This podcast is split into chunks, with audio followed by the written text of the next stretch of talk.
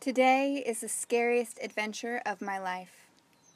El Capitan, 3,000 feet in the sky with only a rope. I will. You'll see. I love this place. I've come every summer since I was a little girl. And every year she whispers of wonders yet to see. She beckons me to explore her secret waterfalls, meadows, and peaks.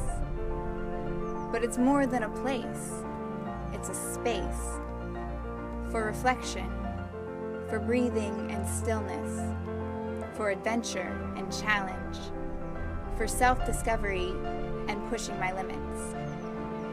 But my love for this place won't change the fact that hundreds of Native Americans were thrown out when it was turned into a park.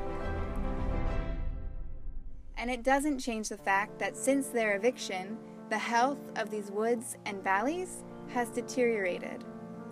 Most importantly, it doesn't change the fact that this model, this method of making parks, is still happening all over the world today, like with tiger reserves in India and parks in Cameroon.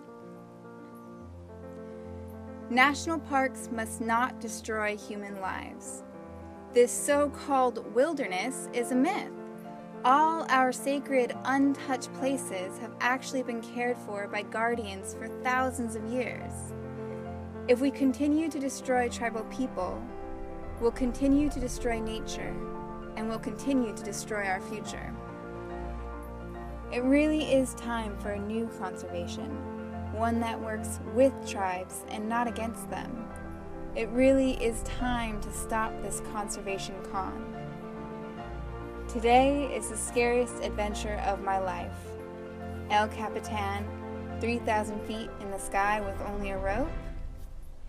I'm frightened, terrified even. But I am doing this for tribal people to protect their right to be free in their sacred places. I'm doing this for their survival and for our own. Stop the con.